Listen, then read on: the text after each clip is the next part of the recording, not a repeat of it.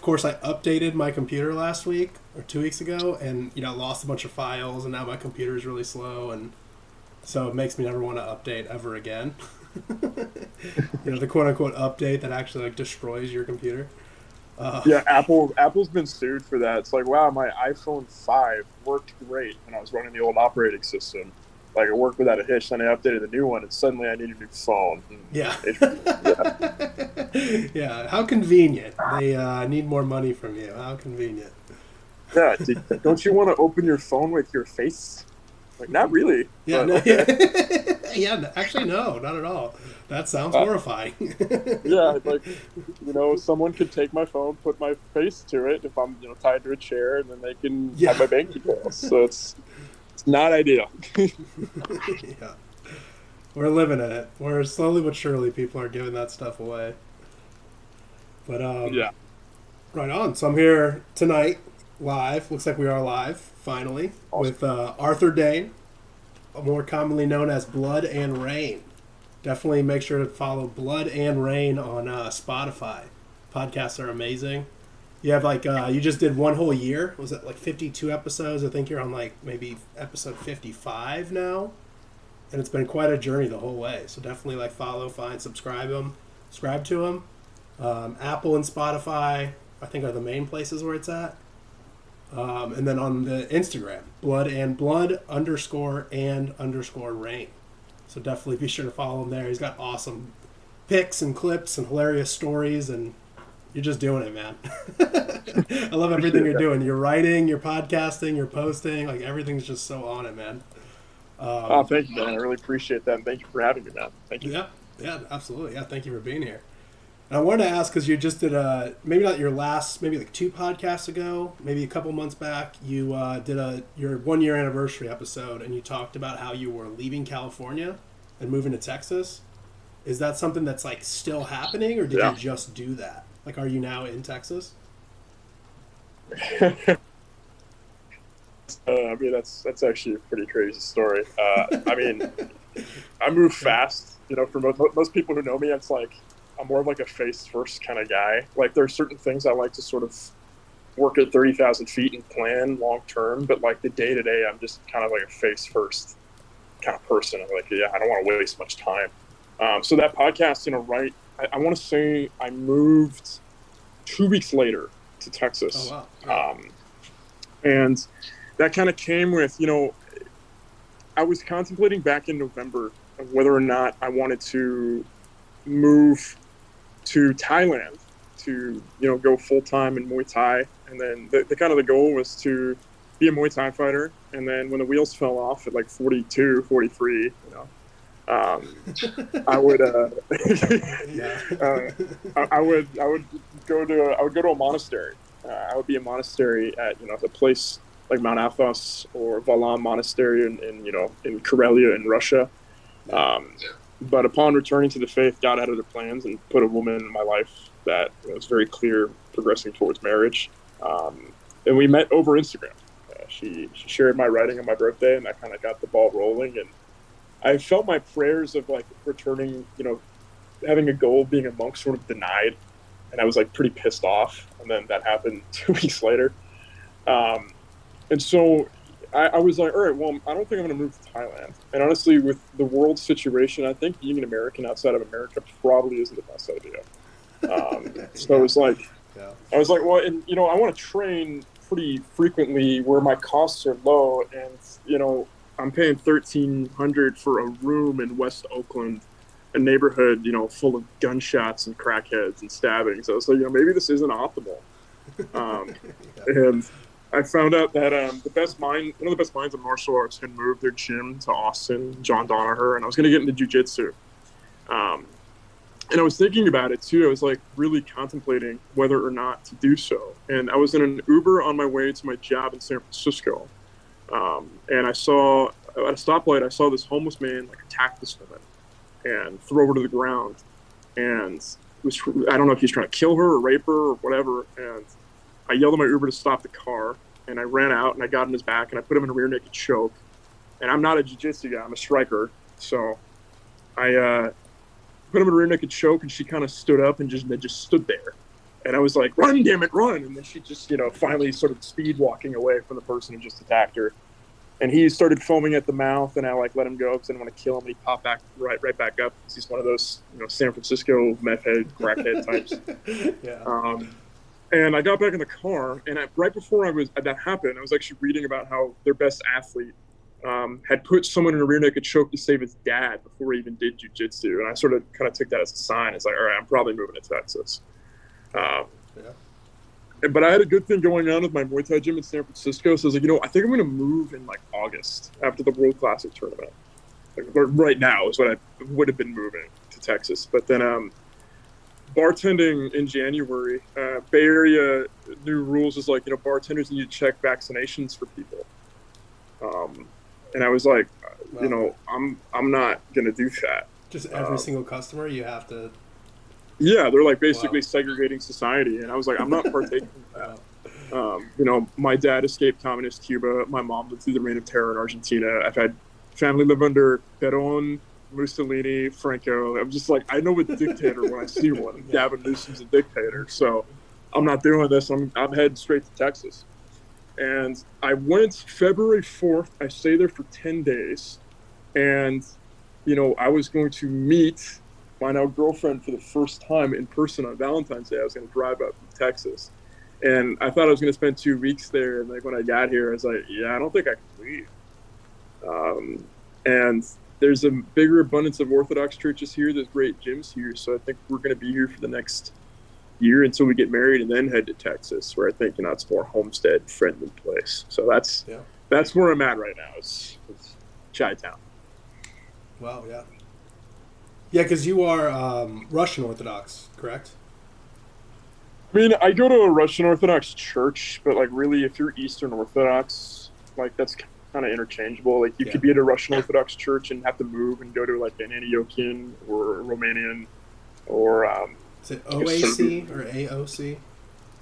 definitely not AOC, uh, OCA. Oh, OCA, OCA, yeah.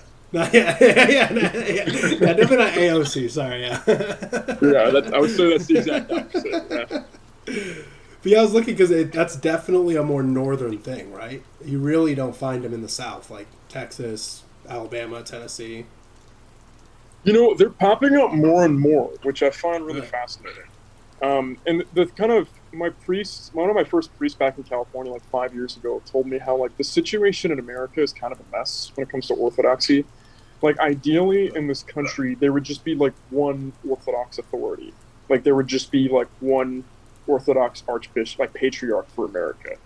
But because of the way Orthodoxy came to the states, like it came very sporadically. The first, um, the first um, missionaries were in Alaska, coming from Russia. They converted the um, the Aleutian natives in particular, amongst others, um, and they told them to keep all their cultural practices. Like they made, but put Christ at the center. So they made like Christian totem poles, um, and they really fully embraced orthodoxy without having to sacrifice their heritage, which is really, really important because you've seen in other kind of missionary efforts here in America, it wasn't really like that. Um, and the next, like, sort of the next big place was actually California. Um, I was just reading about Saint Sebastian. Uh, he was kind of like the big church planter across the West Coast from San Diego to Vancouver. Um, so there's a, there's a lot of like Russian, Greek, Serbian, um, you know, Orthodox immigrants who came to the West Coast in the 1840s and so on, you know, for real like new life. Um, and they started establishing Orthodox churches there. And then you had the same thing with, you know, in the Gilded Age when you had other Eastern Europeans coming to places like New York and Boston and Philadelphia. But Middle America, with the exception of Chicago, um, has been predominantly, you know, alien to Orthodoxy but you're starting to see um, a few exceptions. There are actually a fair amount of Orthodox churches in Texas. Um, there's a great content creator who's private. His name's Southern Sun, and he has he goes to a pretty strong Orthodox community in Alabama. And I think more people across America are are interested in Orthodoxy because during the pandemic they were really stout about not closing, yeah. and we've worshipped the same way for 2,000 years. yeah. We haven't we haven't like compromised ourselves to globalism. Um, you know, there's like we don't have a history of a reformation or a papacy or killing for the faith. Like we've we've we've stuck to our guns for for better or for worse for two thousand years, and yeah.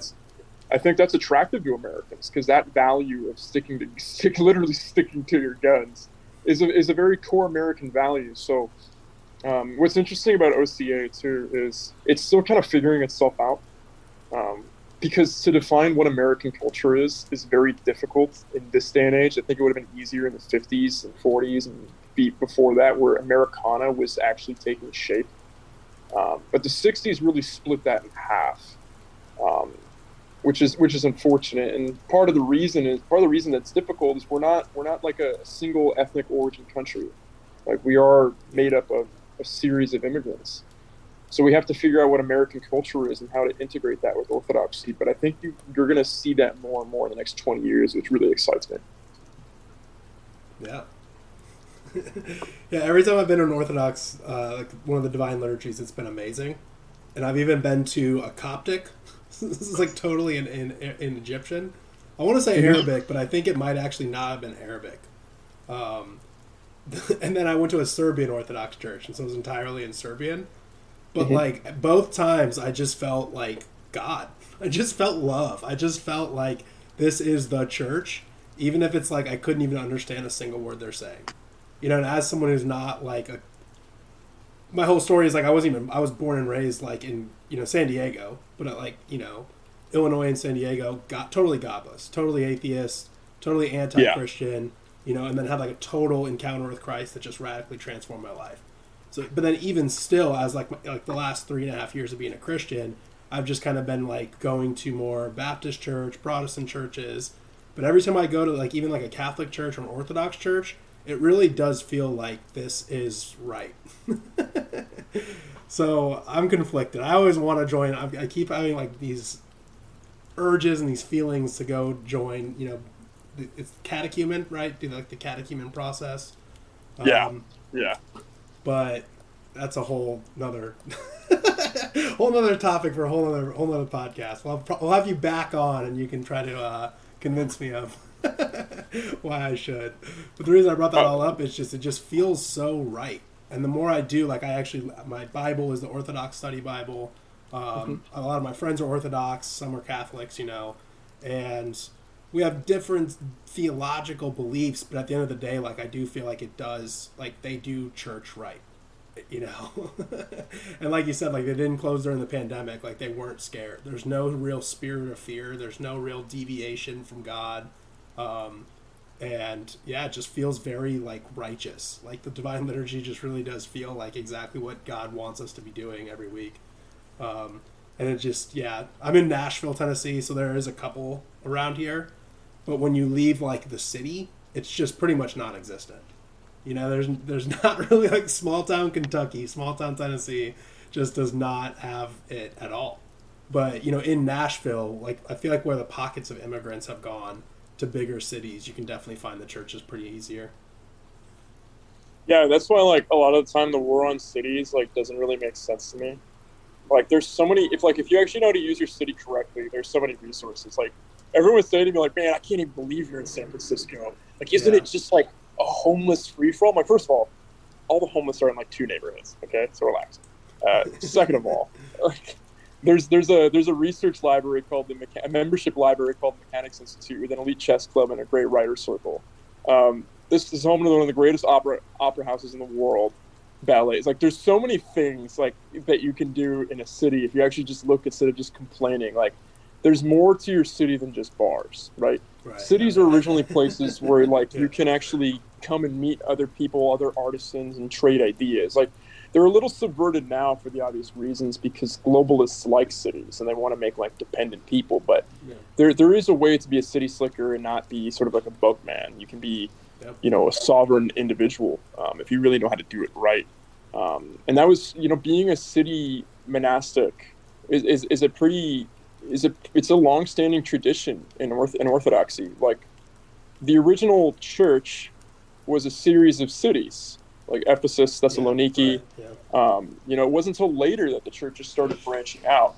Um, but yeah, I mean, in terms of in terms of the divine liturgy, I mean, it's in, it's intense. It's both calming and intense. Like Yeah, it pushes you and it grounds you, and it's and it's calming. And I remember the first time that I went, I just I always describe it as I felt spiritually out of shape. Like I left, like I had just done I had just done a workout, and but it wasn't like my body was out of shape. My spirit was out of shape, and um, I remember this the similar thing to you happened. Like I brought my girlfriend our first divine liturgy, and I didn't know that because I just got into Chicago. I didn't know this church didn't do the services in English; they did it in Church Slavonic, and I was like so concerned. And she's just like, "No, I felt God. Like it's not just it's not just about the words. I think Yeah. understanding the words is beneficial, but you can still pray in that atmosphere, and it is powerful. Um, and you know, like about sort of the, the reason I came to Orthodoxy from kind of evangelical Christianity is I couldn't really reconcile like s- this idea of sola fide, of like faith alone. And I saw a lot of people saying like I'm saved, let's go to Buffalo Wild Wings and, and party. I was just like, yeah. I don't think that's Yeah. the way we're supposed to be doing things. Like if we're following God, we're deeply praying and trying to walk in the path He lays out before us. You know, it's not about like earning the faith. It's not about earning salvation like a lot of people try to twist it. It's like, Lord, like where do you want me to go? I will serve you. And that's I felt was much deeper and far more powerful. And I saw a lot of Orthodox Christians acting that way. So that's that's why I made the transition. Um, Yeah. And I think like Scripture and the sacraments and that deep constant prayer of figuring out what the specific deeds not like the just check off good deeds are the specific deeds god wants you to carry out that's that's what i was looking for i wanted that fullness and i certainly got it even more than what i bargained for when i came to orthodoxy Yeah, that's amazing. What is? Do you mind sharing like your testimony? Kind of like scratching at the surface here, but do you want to just like kind of share your five ten minute testimony? Yeah, sure. Um, so I, I grew up uh, son of two immigrants. Um, my my father is a full-blooded Canarian native, so Canary Islands owned by Spain, so the Guanche natives. Um, there's a lot of dispute as to where they're from. Some say they're descendants of Carthage. You know, they're blonde and blue-eyed. Some people say they're Vikings. We don't really know, to be honest. Um, and my mother is a is Sicilian and French Basque. Um, so when you see like the lines on on on the map, that those are all Catholic nations, right? Um, so I kind of grew up sort of CEO Catholic, you know, Christmas and Easter only. Like you know, I was baptized as a baby, I was loosely Catholic. Um, and when I wanted to get into Catholic high school, my parents put me in church choir and church group when I was in eighth grade. And I didn't really feel much. Um, there were a couple instances where I went to cathedrals growing up in Spain. Um, there, there's one um, outside Barcelona at Tibidabo that I went to on the hill that was a pretty powerful experience that I remember. Um, I kind of understood God, but um, I didn't understand church. Um, so, but I, I didn't really feel much singing a church choir, going to youth group. But there was a particular priest who was actually a recovered drug addict who gave the most incredible homilies um, that really moved me. Um, and I got into you know a bunch of those Catholic high schools, and I went to one, and um, you know I, I didn't really see too many people walking in the faith there. There's a lot of rich kids, uh, a lot of trust fund babies, yeah. and I wasn't raised with an allowance. Like I was, I was so innocent. Like when I came freshman year, I was like, "Wow, they're wearing a Gucci belt. They must have jobs." And I was like, "Wait a second, they're 14. Like they're, they're, yeah. their, their, their parents probably gave them the, gave them these things. That's crazy. Um, and you know, my, my my my parents were initially pretty well off, um, but they never, you know, it was that kind of like you're not rich, mommy and daddy are rich, um, and they actually lost half their money in the stock market in '99, and then half of what they had left in 2001. So it was weird. We were living in this nice place, paying for private school, but they really shouldn't have been. Um, and I was starting to shoulder some of the burdens of my family's financial situation at a very young age, um, which is which is pretty difficult, and it, it it really weighed on me. And I came from a, a secular, highly academic school beforehand. I'm an only child and moved, moved schools around a lot, so I didn't wasn't able, really able to navigate um, that Catholic high school situation. Um, I was supposed to be a quarterback, uh, but I just really didn't like the people so much that I didn't even play football, and I just became like this reclusive track athlete. and Yeah. I uh, the summer of 2009, uh, I found out the first girl I ever had feelings for had hung herself. Um, about four months earlier, and my parents didn't tell me because they didn't want me to. Um, you know, they didn't want me to, you know, kind of stress even further. Um, and I didn't really have much to say to God. I was pretty angry. Um, I found out right before I went to Boy Scout camp up in Sierra Nevadas, and you know, God sent a couple people to calm me down. One kid from Chinatown in San Francisco, one kid from Sacramento. And I, I came to that Catholic high school um, my sophomore year, and I had an English teacher who taught me how to write and how to love to write. And I had a lot to say and a lot to bleed onto paper without saying, without talking to anybody, because I really didn't want to talk to anybody.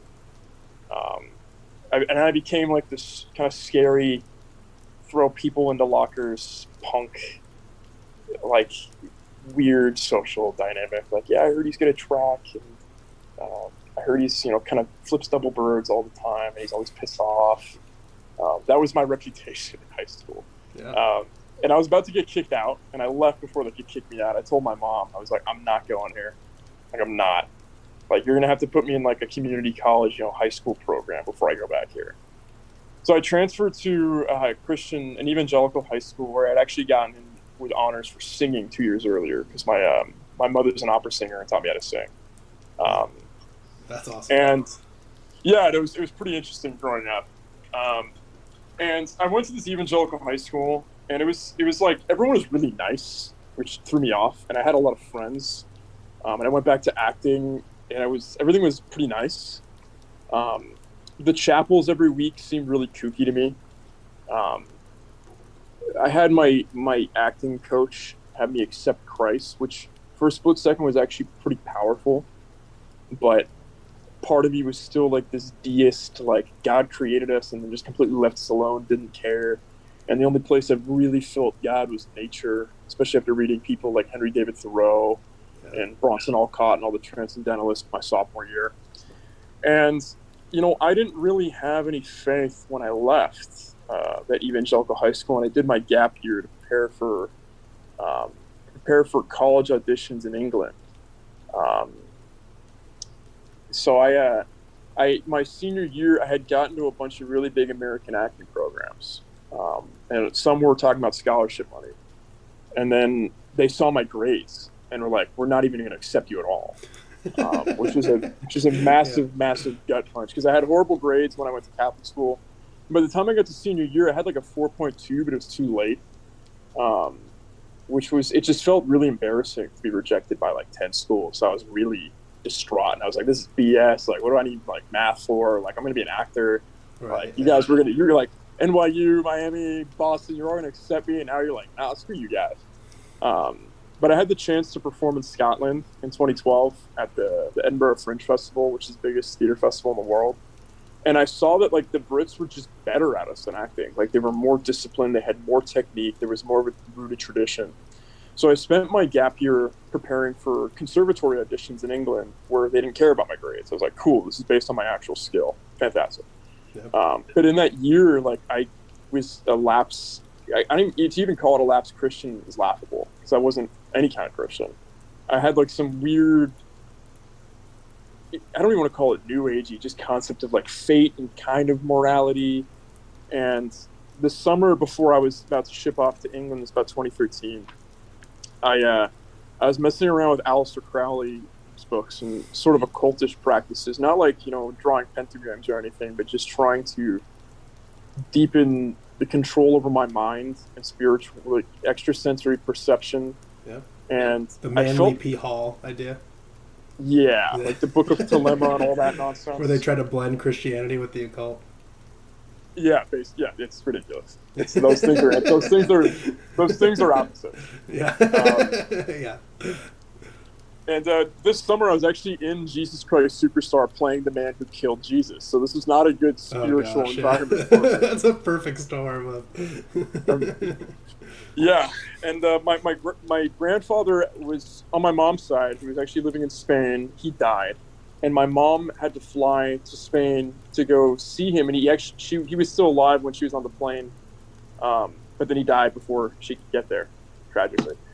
Um, but this woman brought her to these Orthodox Catholic monks in the hills of Murcia, Spain, and they sort of like prepared a baptism, and she came back very Catholic when before she was kind of New Agey, like pagany, um, and preparing for England, she got me a cross and she told me to pick a saint for my altar, and I picked Saint George because it was the saint of warriors, um, chivalry in England. And I spent this time in drama school detaching from myself. Like you wore all black every day, and you like the first day of class, like you're capable of murder, you're capable of rank, you're capable of all these extreme things. I'm exploring the extremities of the human psyche. I was like, all right, like this is. And we're in rooms with no windows and I knew that like I knew I wanted to cling on to some kind of morality because they were so immoral.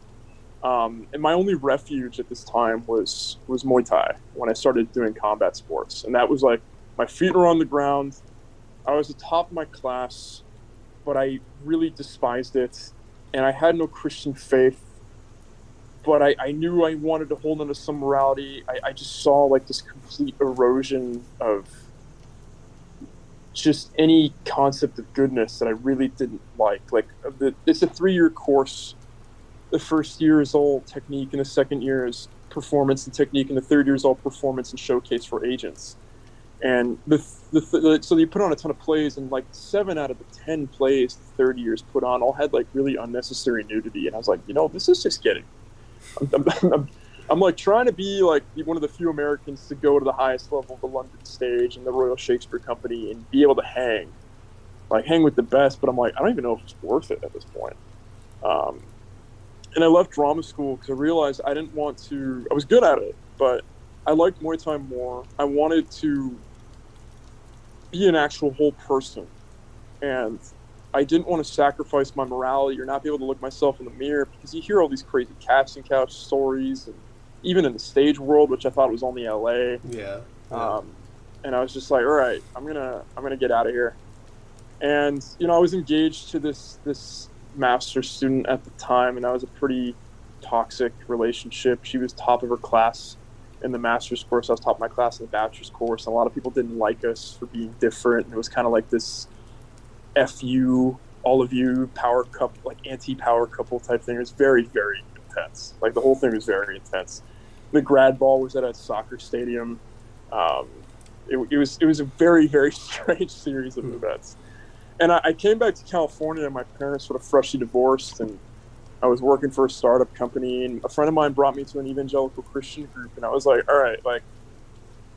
I really wanted some kind of morality. I wanted some kind of faith. This is kind of like my my old high school. I'll stick to this for a while. I stuck to it um, until about 2016 where I was in a, a church retreat in the Sierra Nevada mountains, and they were doing like a, a, modern contemporary worship session for about an hour. And my girlfriend at the time was really into it, and I like opened my eyes after about an hour and realized I felt nothing.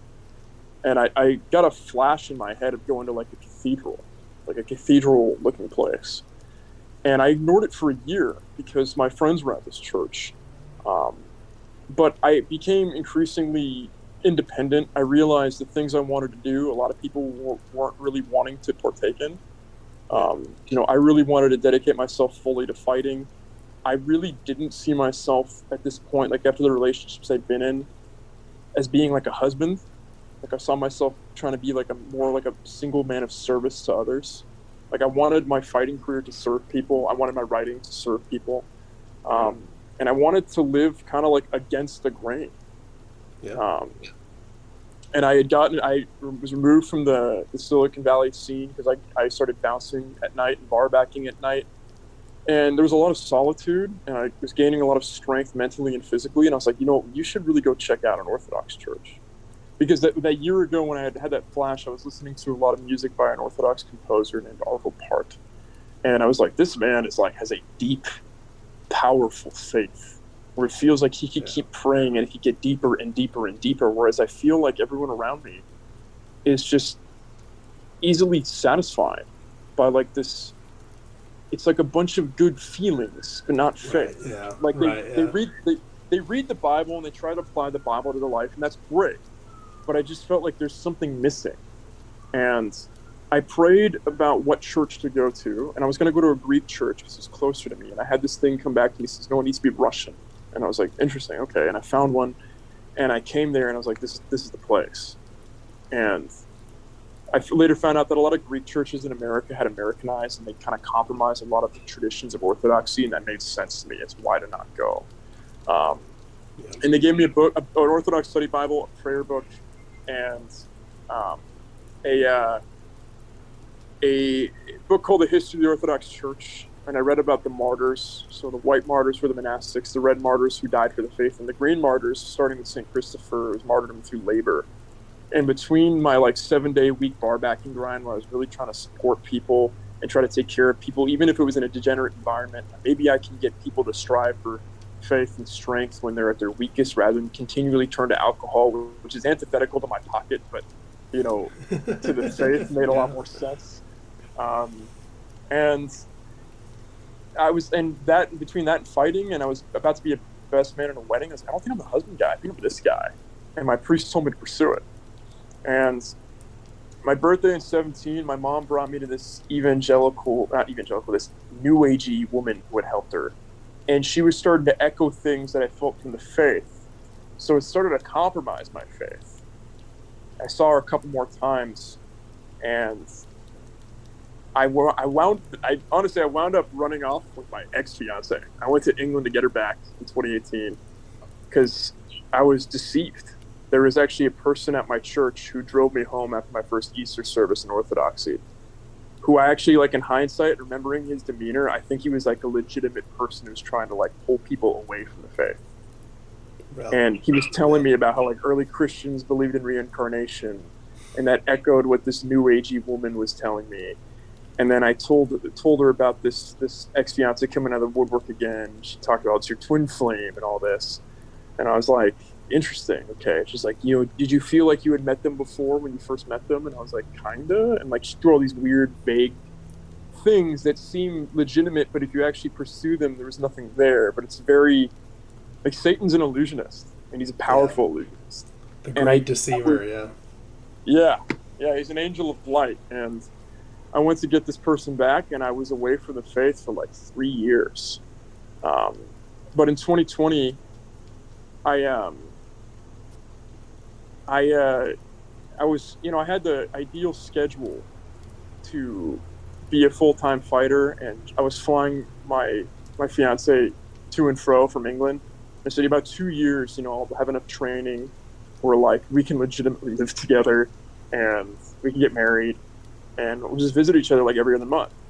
And I had this weird feeling. This is like March of 2020. I'm like, this is a house of cards. You know, you got comfortable. Um, right before I went to get her back, and right after my first Easter, where I was deceived, I actually wrote this poem that came to me called "Blood and Rain." Um, and you know, as soon as I knew what that path was, I was deceived off of it. Like this is kind of like my path of Christ. This path right here, this path of blood and rain. And I was deceived off of it, but it came to this point in 2020 where I was like, "You fell off. Like, yeah, you're working your butt off. You have this ideal schedule, but you're not ready to bleed in the ring like you were before, and you're going to go through something where you're ready." And a week later, Gavin Newsom shut down all the bars in California. and had three thousand dollars of overhead costs to cover. And I refuse to take unemployment because I'm able-bodied and of sound mind, and I just don't believe in that. And I worked overnight security two hours away, um, barely scraping by. Um, I was working, and then it got to a point where bars, certain places that were more conservative in the Bay Area, opened back up. So I got this brunch bartending gig on the weekends. And for a stretch there, I was pulling 40 hour weekends with like two hours of sleep in between each eight hour shift. Wow. And I remember my mom wanted to see me. And, you know, she, I didn't have a car at the time. She kind of picked me up and she's like, let's go get sushi in Berkeley. I was like, okay, like, I can barely afford that, sure. And she was like upset that I wasn't conversing with her. And I was like, Mom, I'm so tired. I'm just so tired. I'm so sorry I'm not being as present with you as I can be. But, Mom, I, I just got like two hours of sleep in the past 48 hours. Um, and she's like, "Oh, I'm so sorry." I'm like, "You know, I'm going to drive you to work." I'm like, "Yeah." She's, "Do you want to sleep?" I'm like, "Yeah." And I was like, "You mind playing this song that helps me sleep?" And it's called "Return to" by Max Richter. And I didn't realize this until later on, but these were like lifelines God was throwing to me to come back to Him, to return to Him. Yeah. And I um you know I the, what I the first thing I thought I had to do is I I changed my Instagram that was Blood and Rain to something else that had become more of a personal Instagram. Like I need to actually do what I was going to do with my path, with like writing and fighting and faith. And it was not faith yet. I thought the poem just stood alone. I forgot that faith was the real thing I needed to return to. And I started Blood and Rain again in December of 2020, and it turned into a podcast and writing, and it got to a point where my long distance relationship, I realized that's actually what destroyed so much of my life. And I actually prayed to God for the strength and for Him to take it away from me.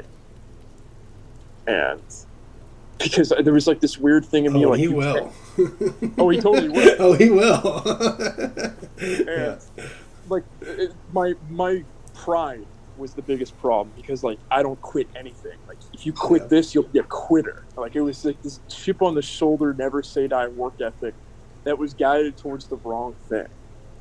And that's what kept me in it for so long. I was like, you know, you can you can you can endure anything, you know. And I, I prayed in my in these moments clarity, like, Lord, please take this away from me. And July, she's British, and July 4th on Independence Day, we broke up. yeah. And, um, you know, Perfectly patriotic. Yeah. oh, it was, it was, it was, I like literally couldn't help but laugh. Um, yeah. and I, I noticed that like a lot of the things I was telling people in advice were bringing me back towards Orthodox faith. And, you know, that July 4th, I got a phone call. Like I was a, I was like an on-call bartender in case it got busy. And like five minutes after we broke up on like FaceTime, a coworker's like, "Hey Arthur, yeah, can you come in? Yeah, you on your way? Yeah, like ten minutes? Yeah, you getting an Uber? Yeah." And I just showed up, and I didn't say a thing to anybody.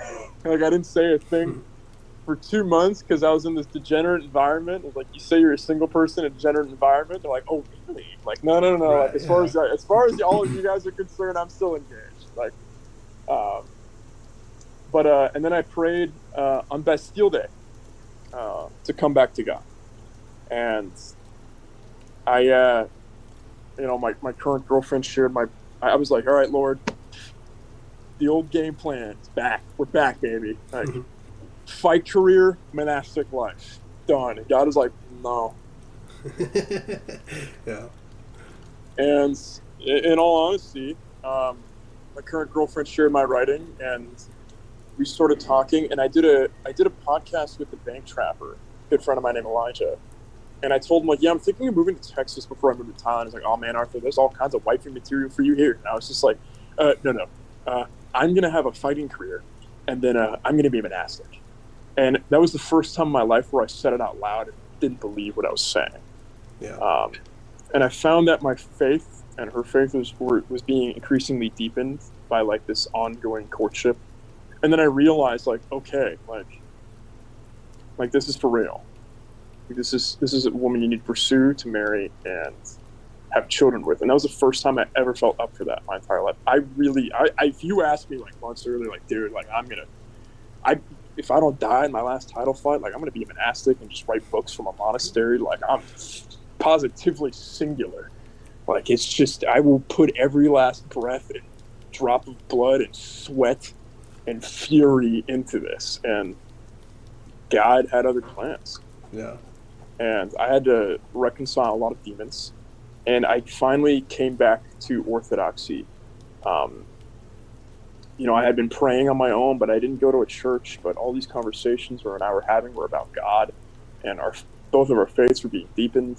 She started going to church again, and I was like, okay, like you know, the Cathedral of Saint John Maximovich is in San Francisco. For some reason, you've never been, and you need to go. so I, I pull. I stayed in a bar. I had worked in a 12-hour shift in Oakland. It was storming rain outside. I was sick as a dog. I stayed up writing the final poem of my poetry book that I'm going to release this October. I came outside in the rain. There's always some rain. I got some coffee, and you know to warm up warm up my body because I had the COVID nineteen Omarion variant. Uh, I know it's called not Omicron, Omarion. Omari, yeah, yeah. Because I, I just found it so ridiculous that people were taking it serious that seriously that I just made a giant. I, I went to work that way, and my my coworker was also sick, and no one cared. Um, and I went down to the BART, and I just remember this weird feeling because the train had been sitting there underground with the doors open, and it was as silent as a crypt, like as if it was frozen in time. And I'd never seen it like that. It wasn't a terminus stop; it was 19th Street, Oakland. And I got on the train, and then I got off, and then I got on the bus across town to Holy Virgin Cathedral, and I came in and I repented, and I had genuine like tears coming down my eyes. I'm not a I'm not much of a crier, you can tell. Um, but there's a saying in Orthodoxy that prayers of repentance with tears are true prayers of contrition. And I felt like I finally came home and I wasn't going anywhere. yeah. Um, you know, coming to Chicago, I thought I was going to get baptized in San Francisco in that cathedral where I repented. Um, I was finally baptized Orthodox uh, on the 22nd, so last last Friday Oh, uh, wow. in Chicago. Yeah, two weeks ago, yeah. Yeah, uh, Man, I that's thought- amazing. I thought my patron saint was going to be Saint George after all the time, but they say your saint chooses you, and within a month it was Constantine. Um, Man, that's beautiful. and and my, my girlfriend and I both got baptized together, and her saint came to her about an hour before, finally. Um, saint Theodora, the empress of that saved iconography in the Byzantine Empire. So that is that is my full 15 minute, sorry, not 10 minute, 15 No, minute that's testimony. That's amazing. Yeah, all of that was amazing.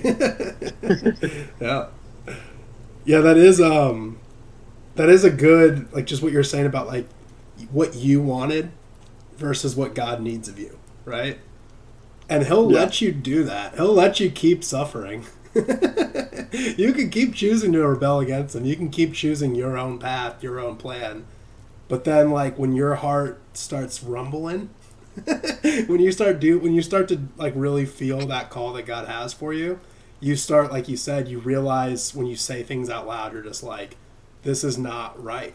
This is not what God wants of me, not what God needs of me. Like this is not going to really bring God glory. And so it like at some point you have to abandon what you want or what you think you're going to do and just start listening to him and go in the direction he's pulling you in. Um, Yeah, It's it's, a- it's, kind of hard battle, but a constant one. Yeah, I mean, it's it's clear what he wants of you the more you stay in prayer. Like the um, like there, there's there's certain aspects of free will where you can like make an offering to God and he'll like it's permissible within certain, you know, certain like you know if you went this path and went this path, you know, while still being with me in terms of specifics in the real world, it's permissible. Or and it can be used for greater good, but like there's sometimes where God's like, no, like you're you're going over here, or, or you're going over here, or you're just plain not listening. You know? Yeah. Yeah. yeah. Yeah, then like what you were saying earlier in your life, like when you're in nature, that's when you hear God. And that's so true and so real. Like even completely godless people, like completely unbelievers, they love like going into the forest. And it's like they don't understand why, but that like really what it is, I think, is my theory, is that when you're like in stillness, when you're in quiet, when you have like the noise of civilization and other people and things and happenings and you know the stress of the past in your mind or the stress of the future and you're just in that moment in nature in the stillness in the quiet that is when god speaks to you. And you might not recognize his voice yet. You might be in denial of his voice but god is speaking to you in that moment. And that's why it feels so great. It feels so amazing. And then when you are truly seeking God, you are seeking what's good, true, and beautiful, you are seeking his him in his right ways, then you'll start to like communicate with them. You'll start to feel that calling. You'll start to hear that voiceless voice and understand like where you need to go and what you need to do. Um, and like you said, like being in constant prayer, like being in a constant like, like I guess in the Orthodox they call it hesychast, right? Where it's like a constant state of silence and stillness, where you're just absorbing God. You're praying without ceasing in every single moment of your life, like in those silent moments. Um, that is truly, in my experience so far, where God speaks to me and, t- and calls me and tells me and pulls me in the right direction. Um, and then in the moments where I'm like busy and active and I'm thinking and it's all about me and my wants or what I need to do or what I what I should do, that's kind of where I get caught up and lost into my own mess or into you know satanic schemes and whatnot. But I do feel like that that thing you like that little note you had in there for like when you're lost and confused, when you're like not really feeling righteous or, or walking and living righteously, those moments of stillness, like being in the forest, is something that can give you like a shade, like a shadow, a glimpse into like godliness, into holiness. Yeah, I mean, there's a reason why monasteries are kind of like. I mean, there's urban yeah. monasteries, right? But like uh, most of them are out in nature. Like Mount Athos yeah. is literally a mountain. Um, yeah. Monastery is on the biggest lake in, in I think in Europe, um, and up in Karelia, and it's like God created nature. Like we can we right. we can make incredible structures. Like we can make um, you know St. Basil's Cathedral. We can make the Palace of Fine Arts in San Francisco. We can make the Chrysler Building. Yeah. But it, it doesn't even hold a candle to places like Glacier National Park or the French Alps or um, you know take your pick right? right? Like t- t- take your uh, yeah. Uluru in Australia, like take your pick. Like wow, okay, like God made that. Um, or even something and, just know, as small as a seed, like yeah, a seed that's going to sprout into like a like a redwood tree. You know, something that like something that tiny even is so like mind blowingly complex, and we are so unable to reproduce or replicate that. Yeah, it's it's not close. I mean, like a it's funny. There's some working theories that AI is like just demonic, which is an interesting. it, it, it's, it's an it's an interesting yes. it's an interesting thought. I, am not gonna, I'm not sold on it yet because I, I want to make sure like I'm not sort of like seeing what I want to see. You know. Um, yeah. But um, that that state of constant prayer. I mean, you can I mean, with the with the Jesus prayer in particular, like there are some nuns who have talked about um, how like they'll fall asleep and they'll be praying the Jesus prayer in their sleep, like they're praying through sleep. Yeah. Um, and I remember the last the last I talk about this like all the time, but the last homily I heard in San Francisco at the cathedral from the Archbishop. Uh, he's and there were two monastics there that day, one female and one male, and I was just so mesmerized by their focus. Like it was so still and so calm. And that's like if you if you go to that cathedral, like I mean Saint John Maximovich is is his remains are on display there, and they haven't decomposed, and they've been there since 1965. And this is a man who performed miracles in Shanghai and San Francisco and Paris and Serbia and Russia he was like a man of God who cultivated such a powerful practice of prayer that his prayers, like through his prayers, people were healed. God healed people through his prayers.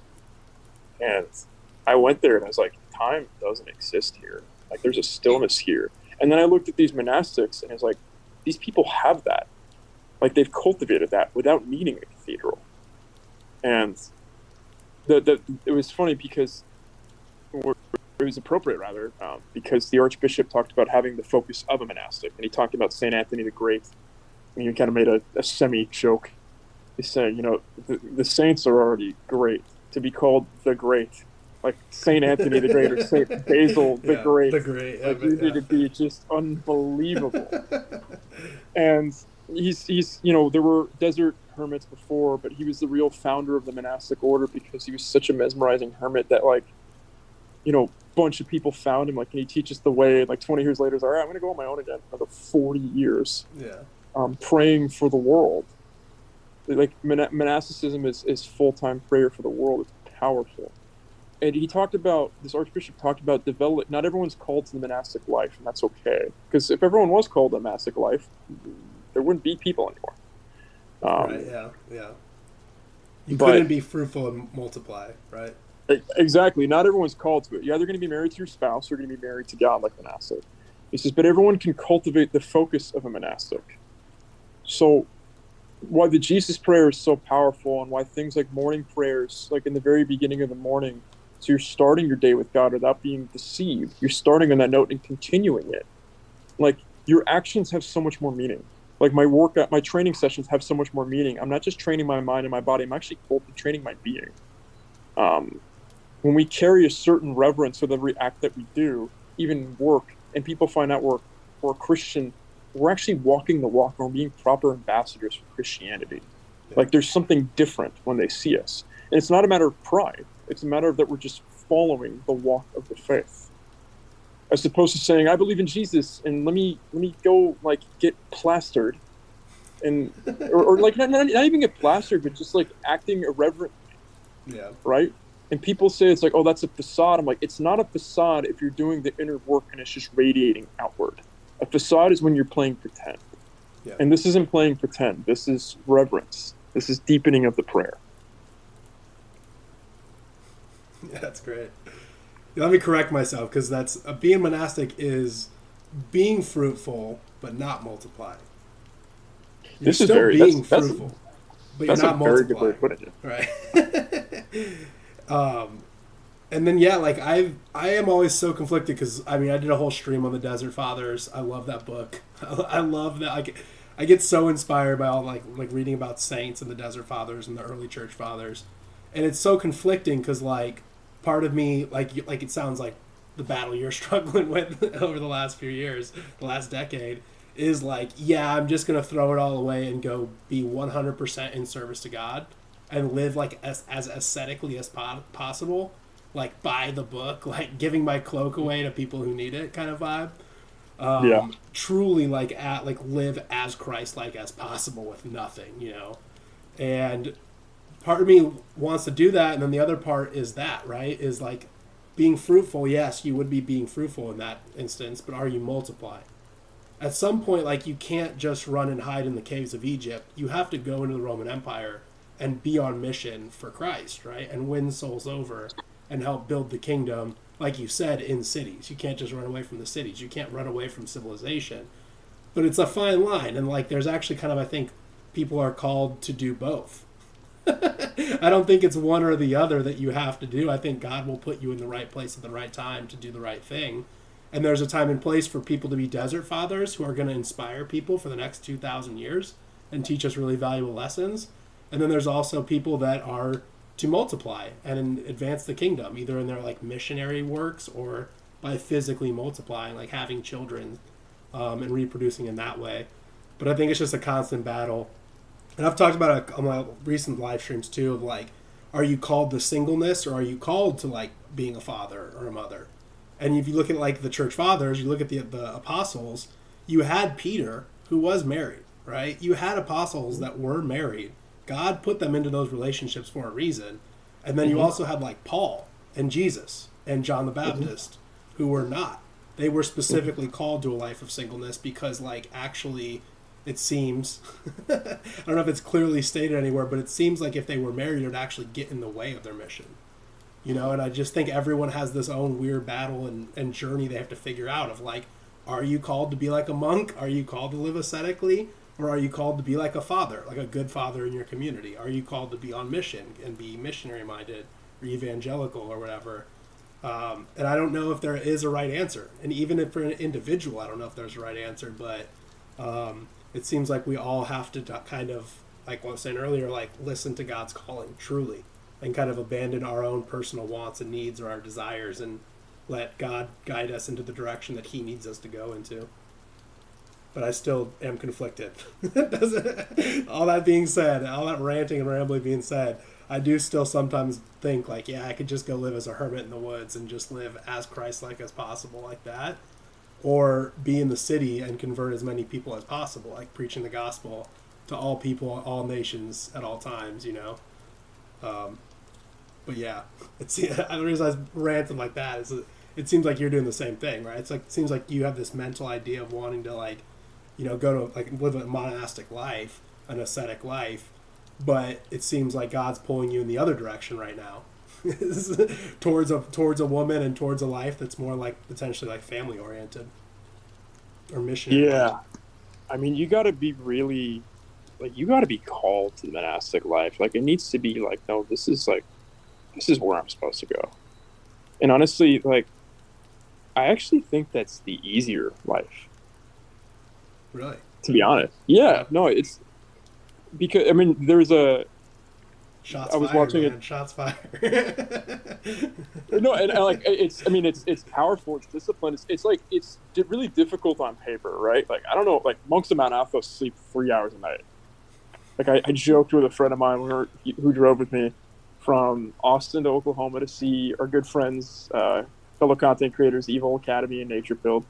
Um, Christian is a great content creator who needs to write more uh, under the moniker The Wolf in the Mirror. Um, but you know, he, was just joking, he was joking like, "Is this where we're going to sleep on the way to Chicago?" I was like, "Sleep's a strong word." Um, you know, I was it's like, we'll, we'll, we'll, get about three hours of sleep, but it's enough for the monks of Mount Athos, so it's enough for us, you know. Yeah. Um, but you know, like it's it's obviously strenuous. Like you need to be constantly praying.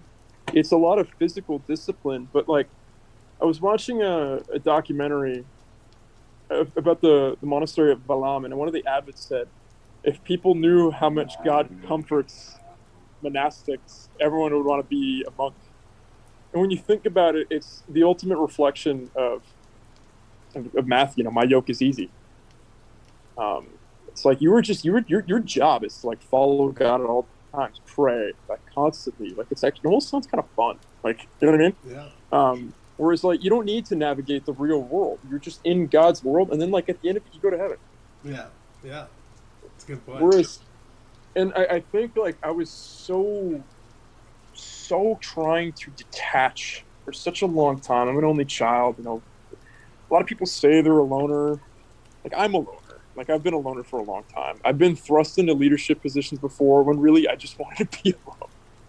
Um, and I, I think kind of the reason like all, all the saints I wanted was thinking about taking, they were all kind of like these lone strongmen who were devout of faith and ready to die. Like St. George famously died for the faith. St. Christopher was the first green martyr. St. Moses of Ethiopia, um, you know, he was at a monastery, but he walked a very particular path alone. And, you know, out of nowhere, you know, in the final month before my catechesis process, before I was baptized, he's like, no, it's for you. It's going to be Saint Constantine. And I was like, really? And I it was another kind of thing where I ignored it. And it was right after liturgy. I was in the car with my girlfriend. I was like, yeah, I'm going to take the I'm going to take Saint George as my patron saint. She was like, are you sure about that? I was like, no, no, I'm not actually. Um, and I spoke with my spiritual father about that, and I kind of told him some of the things that I was doing in life, you know, between fighting and trying to grow this Christian Web three business and you know, have various men's groups. Um, he's like, I think this is the saint for you, and the fact that it came to you with that, like, just out of nowhere, with no research, like that's that's the voice, that's God, and you know, Saint Christopher. I'm not saying I have to run an empire, like I'm not going to be emperor, right? Like it's, it's, it's it's 2022. you know, I'm not going to be some some, business unit. Uh, Bring them back. Californian theocracy. That'd be cool. Uh, yeah. That's that's yes. that'd be that'd yes. be very interesting if that happened. Uh, um, but really, I mean, like what that kind of says to me is like this leadership and administrative duty and drive to do something where all the victories are for God. I'm doing things that could be seen seem as worldly, but I'm doing it within the framework of building something for God, um, and creating a better environment for Christians who are not called the monastic life. Um, and I find that more difficult than like I, I'm like some people really can't be alone. I can be alone for a long time. Like it's my mom's the same way. I'm kind of surprised that she's not a nun. Um, but um, I, I, I think living in the real world and having to be a father, be a mother, raise children, defend them from, you know, I don't, a lot of people would kind of say like modernity, but really it's just the many faces of a secular deception from Yeah. Satan. Yeah. That's more on a macro scale in the day and age we live in. Yeah. And I, I think that's a lot more difficult than being a monastic. Like having to keep that walk of faith like that, you're worried about providing. So you're like, you're worried about finances, but you can't be worried to such a point that you're greedy. You can't worship money. Put God first in a series of decisions that can be increasingly difficult depending on what God's putting you through. I mean, Alexander Usyk is a devout Orthodox Christian heavyweight champion boxer. That is a very difficult thing to navigate. Um, there are Orthodox Christian businessmen, there are Orthodox Christians who are trying to do all the things that they have to advance the faith. And that's very difficult because if, if you're not careful enough, if you're not precise, if you're not praying unceasingly, you can step down the wrong path pretty easily. Which, which is why I believe it to be harder than being a monastic.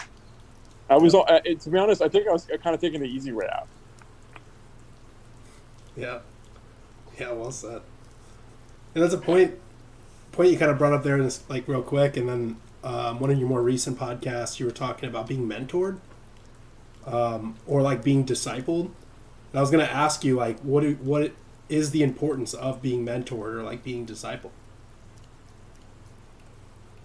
you know, I, my, my, so my, my dad, my dad taught me some very foundational, powerful lessons of being a man. He taught, he's an engineer. He taught me how to think critically. He taught me how to detach, use logic. Um, he's my dad. You know what I mean?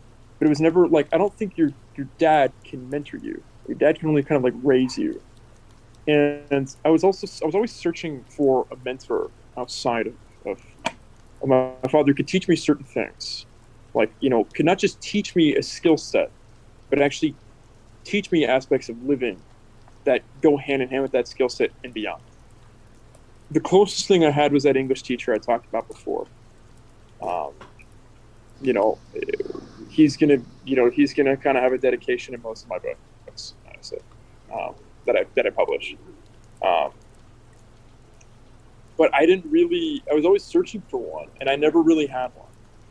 And so I had to figure out a lot of things my own. I had like I had coaches, you know, who taught me certain skills, but I never found person who I felt like this person can mentor me. And the first time I had one was my last Muay Thai coach in San Francisco, because he was actually changing the way that I live, and he was also believed in me more than I believed in myself.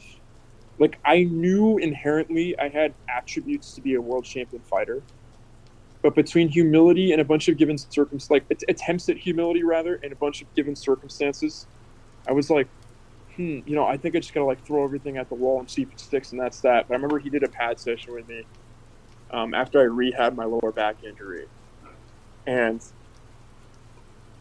he just had this look on his face like pardon my French, like, holy shit. Like, he's like, my goodness. And I remember he's, he's a big guy. Um, and like right when we started on the pads, he's like, "Don't kill me yet, okay? Like, don't kill me." and he's he's not the type of guy to blow smoke. He's he's he's like kind of like we're very similar in a certain way. We're both loners, but who also really care about people. Like he wasn't going to be the head coach of this gym until he just started training. He had been burned at another gym um, when he was a phenomenal fight team coach, specifically getting ready people ready for fights. And they're like, "No, dude, you got to be the coach here. Like, they need an actual like proper head coach." And he took over. And so he, we had a very similar way of looking at things. We understood each other without having to say too much. And you know, he had held tryouts for a fight team in October. 40 people tried out. I was the only person. There were two people who made it. I was the only person who made it unanimously with all the coaches. Wow. And he was he was like very instrumental to that. Like he knew more things about myself as a fighter than I did. Like I was trying to fight as like this elusive fighter and he's just like you have like speed and power to be what's called like a Muay Mat, which is like an offensive, you know, front on the front foot always advancing fighter but I always saw that as like low IQ. But he was a very high IQ Muay Mat, and he's like, "This is the way you need to be fighting. Like you will, you will win a lot of fights this way." And that's how I passed the fight test. But then he we was part of the fight team. He finally started doing like one-on-one pad work, and we finished. We, like we're in the middle of pad work, and he just had this crazed look, at, like not crazed, just like dazed look on his face. And he told my favorite teammate, he's like, Arthur's what we call an oh fuck fighter. Pardon my French again. And he's like, no he's like, yeah, anyone can be big and strong, but he's big, strong, has a gas tank, and he has speed, and he has fight IQ. and like when we finished, he's like, your ceiling is incredibly high. He's like, you can go as far as you want to go. And for someone who actually knows me and understands me to tell me that, that was liberating to me because there were stretches where I was injured, I was in the wrong places, and I was like, all right, that's really that's all I needed. That is all I needed. So it was very difficult to leave San Francisco because of that. Yeah. And I I finally understood the, the need for a mentor. Because they've been at places that you that you haven't been yet and they can tell you how to get there even better. So yeah, a spiritual father for your faith a mentor in business a mentor in whatever skill that you're trying to cultivate who can teach you who can understand you and teach you understand you more than you understand yourself in certain aspects in relation to the skill you're trying to cultivate. It's worth its weight in gold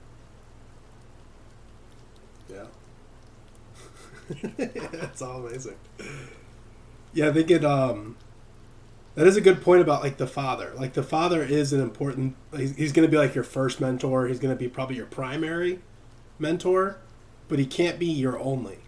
That's a really good point.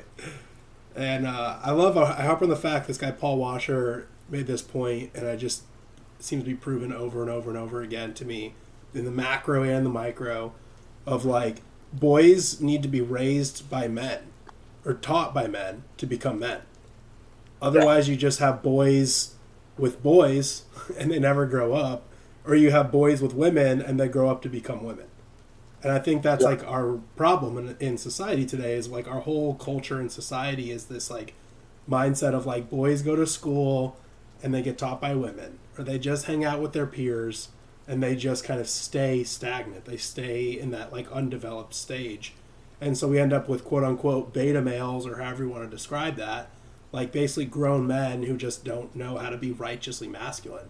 Because they even if they had a good father they didn't have other men plural in their lives like teaching them to become righteously masculine.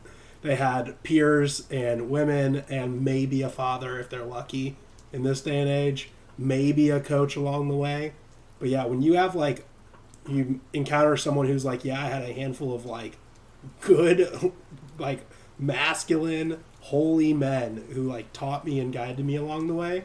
Those are the people you see like truly crushing, like truly like on the right path, like seeking, serving, loving the Lord with all their heart, soul, and might.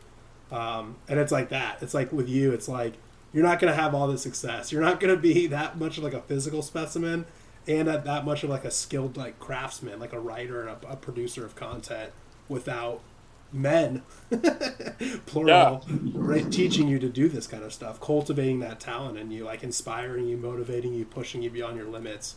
Um, and we need more of that. And then like you and I, me, like we have to reciprocate that too now. Like we have to be those men that teach and raise up the young boys of the future as well at some point. at some point. Maybe not tomorrow. We don't have to go out tomorrow and do it, but I feel like that's a big thing too. Is like, why is this happening? It's because men have abandoned their responsibilities, and at some point, a generation has to come along that says, "I'm going to sacrifice, and we're going to get this thing back on track. We're going to reclaim what's lost." And I feel like it is our generation. I feel like it's coming I, I whole, soon. I wholeheartedly agree with that. I mean, there's so much. There's kind of so much to unpack there. Yeah. Like it, it's it's funny. Like my my I have not met someone analytically smarter than my father yet. I'm I'm sure they're out there. Like, but I'm 27 and still haven't met them. Like that says a lot. Yeah. Um, but that being said, it's like you know your parents can teach you certain things. Be like, man, that's what you say, and then like you see other men echoing that. You're like, oh, okay. Like for whatever reason, yeah. like you need that, and you know, especially in Oakland, like I see a lot of single mothers who are pretty powerful, particularly in the black community. To be honest, like Mark, I, I, I get a giggle because there's like there's Marshawn Lynch like the, the you know the Seattle running back, but he's from Oakland, Yeah. and he went to Oakland Tech, and he went to Cal, and I see billboards of him out here. I'm like, hey, Marshawn. My girlfriend's like, you gonna say that every time? I'm like, yeah, yeah, I'm gonna say that every time. And he famously had like this really strong single mother who made sure he like stayed away from from gang activity in Oakland. But he also had like mentors as coaches who were men. So he was getting that like kind of father figure from somewhere that was super important. Like the statistics the statistics of what people are prone to without fathers, it's it's pretty harrowing. Like Yeah. without father, like you're more likely to have mental disorders, Yeah. um, you know, Addictions, suicide. End up in prison. Yeah. Suicide. All the rates skyrocket and everything.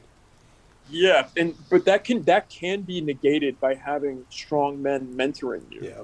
Absolutely. Yeah. like while you're growing up and that's pretty that's really really important it's like you know i, I don't i don't i don't really believe in saying anyone's screwed because their father uh, you know they don't have a father they left they died whatever they're just not there for whatever reason it, it you can you can be raised by a village if provided they're they're teaching that village is teaching the right things and as far as like Yeah. cultivating true masculinity. I mean, you know, you've seen men be feminized, and in that power vacuum, you've seen opportunists arise. Right? It's like I know how to be masculine, but I want what I want. You know, red pill nonsense. You know, Andrew Tate. I'm just gonna say it. You know, um, yeah. like these guys preaching all a lot of the right things, like sovereignty. You know, financial independence. You know, Andrew Tate obviously knows how to fight and doesn't protect himself. These are all good things, but like he made his millions on a cam girl business, Right. Yeah. right? But feminized men are going to see that and think that's the only way. And but then like you'll see like kind of men who aren't cultivating all his attributes saying it doesn't need to be this way. It's like, well, he has this, this, and this, and you don't. And it's just like it's such a stupid way of thinking. Unfortunately, that's the way it is. And I was actually having this talk with them, the Wisdom of Kings. Like, you know, we're trying to we're trying to get guys away with our content from the red pill. You know, it's it's male, but it's also toxic. It's not toxic masculinity. It's just toxicity with masculinity, right? Right, It's yeah. not honorable. It's not building those around them. It's not preparing those in the future. It's not shielding people from moral harm. It's just like dog eat dog. You just got to be a man. That's fine. It's you know what? It doesn't actually need to be that way. Yeah. And so I, I, I wrote the other day. I want to say a couple, two, three weeks ago. I said there's there's going to be a group of people in hell who said, "I don't get it. I listened to the Jacked and Tan guy. Why am I here?" And yeah. because they think that's the end all be all. The end all be all, the most powerful man in existence has been Christ. He's literally God and man Yeah. The alpha. and he, he he the alpha and the omega and he taught the highest kind of strength possible that guy like a buddy of mine said i feel like he's like a nuke like i hate to blaspheme but he could just like i feel like he could Yeah. just zap people and he just didn't he had this crazy control and i was like yeah, Yeah. it's kind of insane like a boundless strength and unlimited control and patience and these are all masculine virtues that are dying with this red pill culture that only was able to happen because it's this void of masculinity and so someone said on a comment, it's like, my brother in Christ, you were Jack and Tan. I'm like, yeah, but the reason I said this is because, like, like if I if I wasn't quote unquote Jack and Tan, they'd be like, well, you just want to be Jack and Tan. You're just jealous. No, I'm saying that so you, Yeah. you can realize that that's actually ridiculous to think that way because there are plenty of people who are Jack and Tan who are spouting absolute nonsense that's destructive to the self, destructive to the spirit, and destructive to society, and that's not being a man. Absolutely. Yeah. Yeah, my favorite, I just think it's the best phrase ever. It's actually a Stephen Mansfield phrase of righteous masculinity. And I just think that's the perfect phrase. It's the perfect two components that every man needs, and it's the correct order righteousness and then masculinity. And too many people like pick and choose one or the other, or they put masculinity first and they kind of go to church, they go through the motions. Um, but it really is like a, you really need to be on a righteous path. And as a man, you also really need to be becoming the masculine man that God designed and created you for. Um, and I don't think you it, one or the other doesn't work because I, I meet people too that are like they're very righteous, they're very pious, they're doing the right things, like they're authentically seeking God with their heart, but then they're not doing anything of the physical. They're not putting in like the work. They're not doing anything that's like physically bringing glory to God. And not necessarily like with their bodies, like lifting weights, but like just being a man, like standing up and speaking out for what's right. Yeah, they're thinking the right things, they're praying, they're ha- like their heart's in the right place, but their actions aren't matching it. You know, their faith is not being matched with works. And I think that naturally happens when you are righteously masculine. Like you're going to be in the right place spiritually, but then you're also going to be doing the right things physically um, as a man. and that's what God needs of us. And I think people are, like I said, I mean, I, I can keep repeating myself, I guess, but that manosphere or the red pill bros, whatever you want to like call the circles that me and you are both in, and a lot of other men out there on the internet are in, tend to really focus on the masculine part and it lacks the righteous part, and you see the consequences of that. Like, maybe not immediately, but eventually you do see the consequences of that in the individuals and then in the people that buy into those individuals, like you said, the person who's like, man, I got red pilled by the jacked and tan dude. It's like, but did you carry on past that and seek righteousness? Like, seek the Lord with all your heart, soul, and might? No. so I guess suffer, you know, suffer the consequences. Yeah, it's it's just like when you when you have things out of order, it, it becomes pretty apparent pretty quick. I mean, I, I even I was kind of sharing with my coach because my coach was like loosely Buddhist. He's from Cambodia. Um, you know, he's he's politically red pilled. He's just like very pro 2A, despite being in San Francisco. You know, yelling "Let's go, Brandon!" at a very at a gym that you guys all was was full. It was was full of full of leftists. To be fair, um, but you know he he witnessed firsthand what oppressive government does. He gets it, right? He's not. He didn't grow up in a bubble. Um, yeah. But I was telling him too. I was like, "Yeah, coach. I actually I go to liturgy um, at my church, and in and literally like whenever I go because there's liturgy every day because it's a cathedral. Whenever I go to liturgy, like I'm so much sharper. Like I I get out of my own way less. Like I'm so much calmer. I put God first, and I don't even really need to like rile myself up. Like I'm I'm so focused on the movements themselves. I like I know a lot of fighters who have to be angry and they only go so far. Like even men of the faith, I was like, really, what you want is detachment.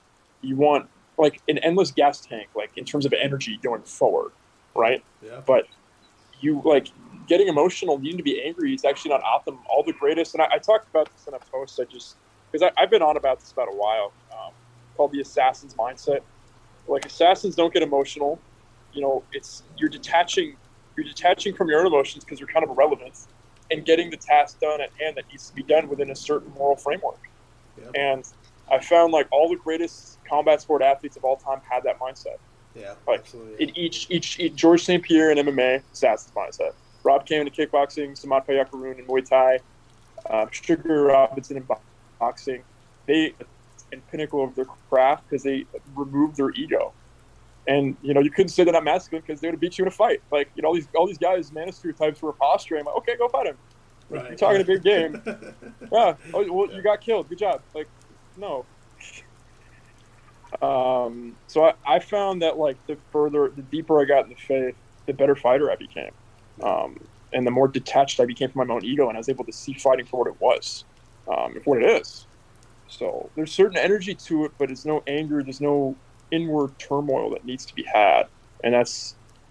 I meet a lot of guys who are like really trying to navigate the faith and fighting, and that's kind of consistently what I tell them. Yeah. Yeah, that's the battle. letting go of the ego, like yeah. letting go and letting God, right? Like letting go of you and letting God take take control. Jesus take the wheel, you know? yeah, yeah. But like for real, not a bumper sticker. yeah, yeah. yeah. not, not, for 10 minutes at a Hillsong concert? Yeah. yeah. Yeah. Uh, um, yeah, I had, I had um, actually had some questions I wanted to answer, or I, uh, questions I wanted to ask you about posts you had on your Instagram that I thought were yeah. just awesome and profound. And one of them is, and we're kind of touching on it, but like, what are you training for? Yeah, I mean that's that's that's one of my that's one of my favorite posts. I mean, yeah. Um, I mean, I asked that question, like Deion Sanders. Like, I, I don't care about sports ball anymore, but like certain San Franciscan like cultural things that came out of San Franciscan Yeah. sports, I like still look upon with nostalgia. To be honest, Yeah. um, and Deion Sanders, you know, played for the Niners in '94, and that was his best season. And you know, pe- people talk about him being this freak athlete, right? But he's also one of the highest IQ athletes that football has ever seen. Um, that's why having him and Jerry Rice on the same team is just hilariously unfair. It's like, Yeah. wait, so you have the best receiver ever, the best corner ever on the Yeah. same team? Yeah. like how is anyone supposed to beat you um but he, he's a coach now and he had this video that i posted on my, my training business page anti-fragile fitness saying like what is the purpose for your practice you know we don't we don't practice to actually practice we practice to to see how much time we have left we make deals in practice you go soft you go soft none of you if i ask you for a purpose for your practice you, you don't have an answer what do you mean by that Prime? i'm glad you asked like you know in that typical incredibly charismatic nature of him. Yeah. Um, he said, "If you ask me, I always had a purpose for my practice. I knew I was there.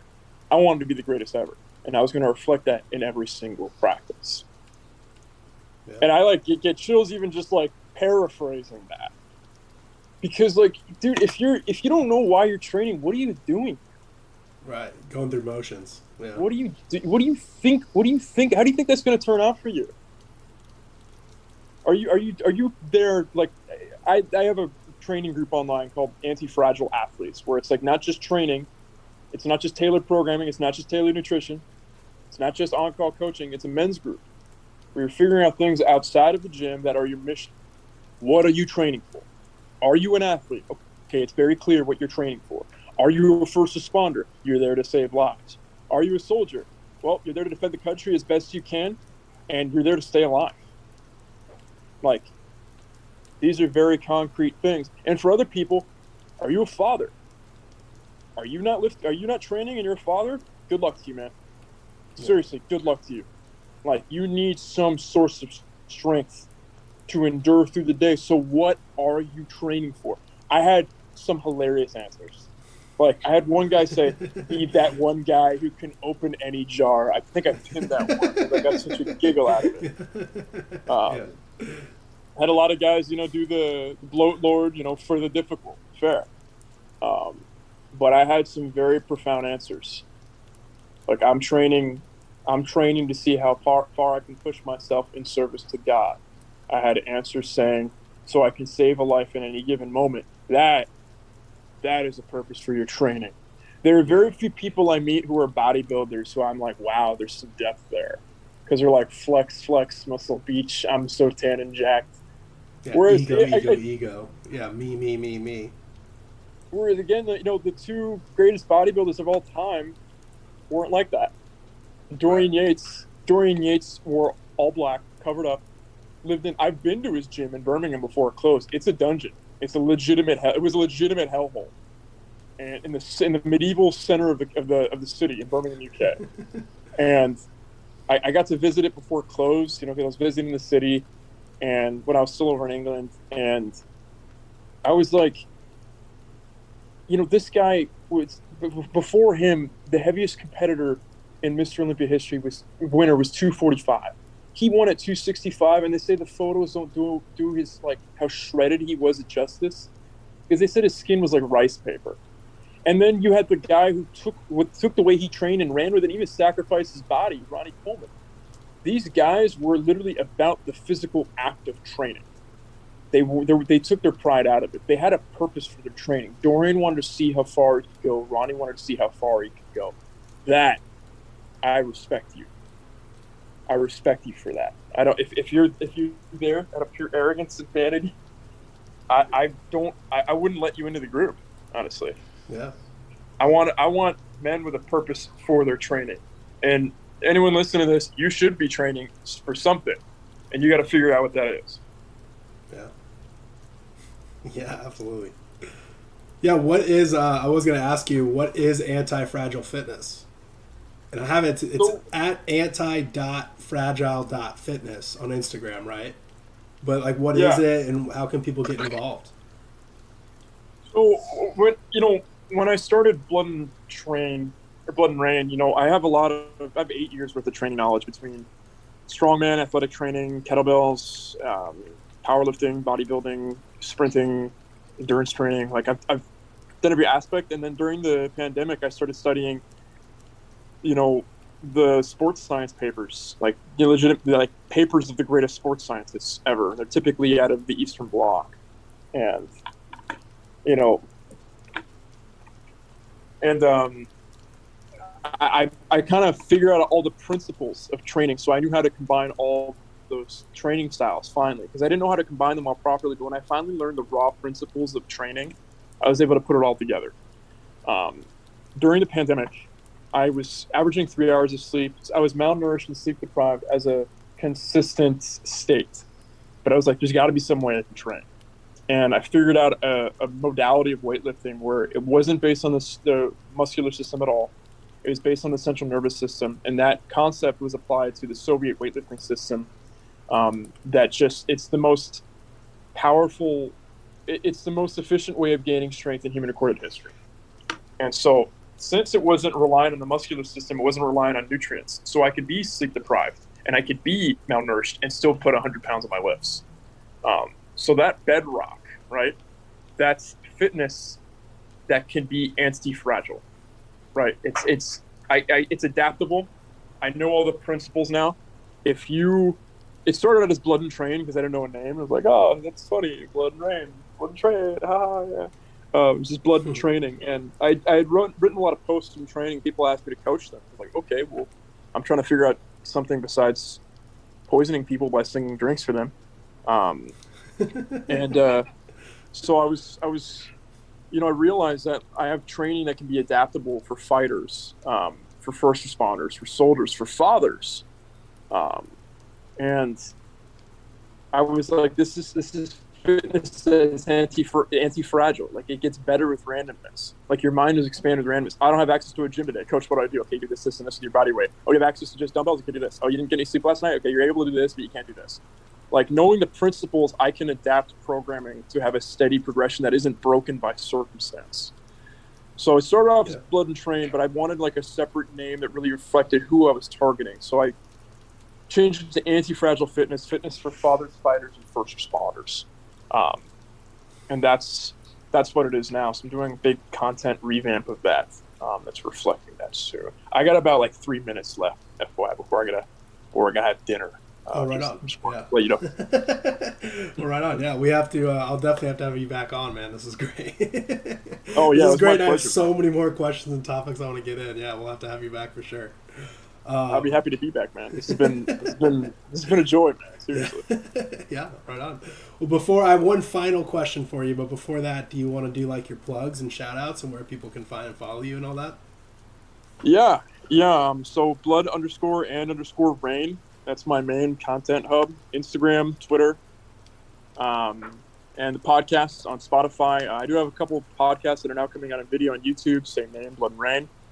Uh, and then the two the two businesses I'm really putting my heart and soul in, like the only kind of things I could put my heart, heart and soul in, have to do with faith and have to do with training. So obviously you heard of anti fragile fitness, so that's anti period fragile period fitness. And then um, I'm working on a Christian Web three hub where it'll be a decentralized on the blockchain website that can't be taken down that will serve as a social media that's and awesome. re- resource center for Christians. So you'll be able to learn church history, iconography, scripture, um, and you'll be able to find people um, to start new church communities where you are. If you are in rural Kentucky and you want to start an Orthodox community or a Catholic community or whatnot, or an iconographers club, like we are trying to connect as many Christians as possible without being shut down, where they're not um, privy to the false moral standard of the godless authority that is globalism. Um, those are the two things I'm working on right now. So that's oh, Alpha Omega is the name of that, and Anti Fitness, and that's those are all the plugs I could possibly think of. Dude, that's amazing. Yeah, yeah, that's exactly what we need, man. Yeah, that's awesome. Right on, man. Yeah, my, my final question is: uh, Did you have a fun time tonight? Oh hell yeah, I had a fun time. That's awesome. it's good to hear. I'm glad to hear that. Yeah, yeah, Yeah, that's man, awesome, man. That's that. I didn't know about that at all. Like there at the end, but that's amazing. I gotta join. I gotta get in on that. Yeah, but my partner is a content creator. My name is Zenovial. He's down in Australia. Him and I are trying to put together market materials. Um, we're raising money completely outside of Silicon Valley, so we don't need to be, you know, we don't need ventures, you know, Sand Hill Road, venture Like yeah, being dependent, like being reliant on them, on the beast.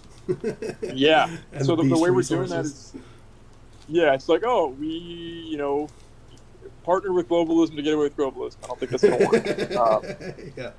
and uh, so we're raising money by selling NF- Christian NFTs. We have about ten thousand we're trying to sell, and people who purchase those will have to pay no membership fees, you know, for life, basically, Wow. for when Alpha Omega. So that's how we're going to raise the money for the resources to start, so we can get it up and running within about a year.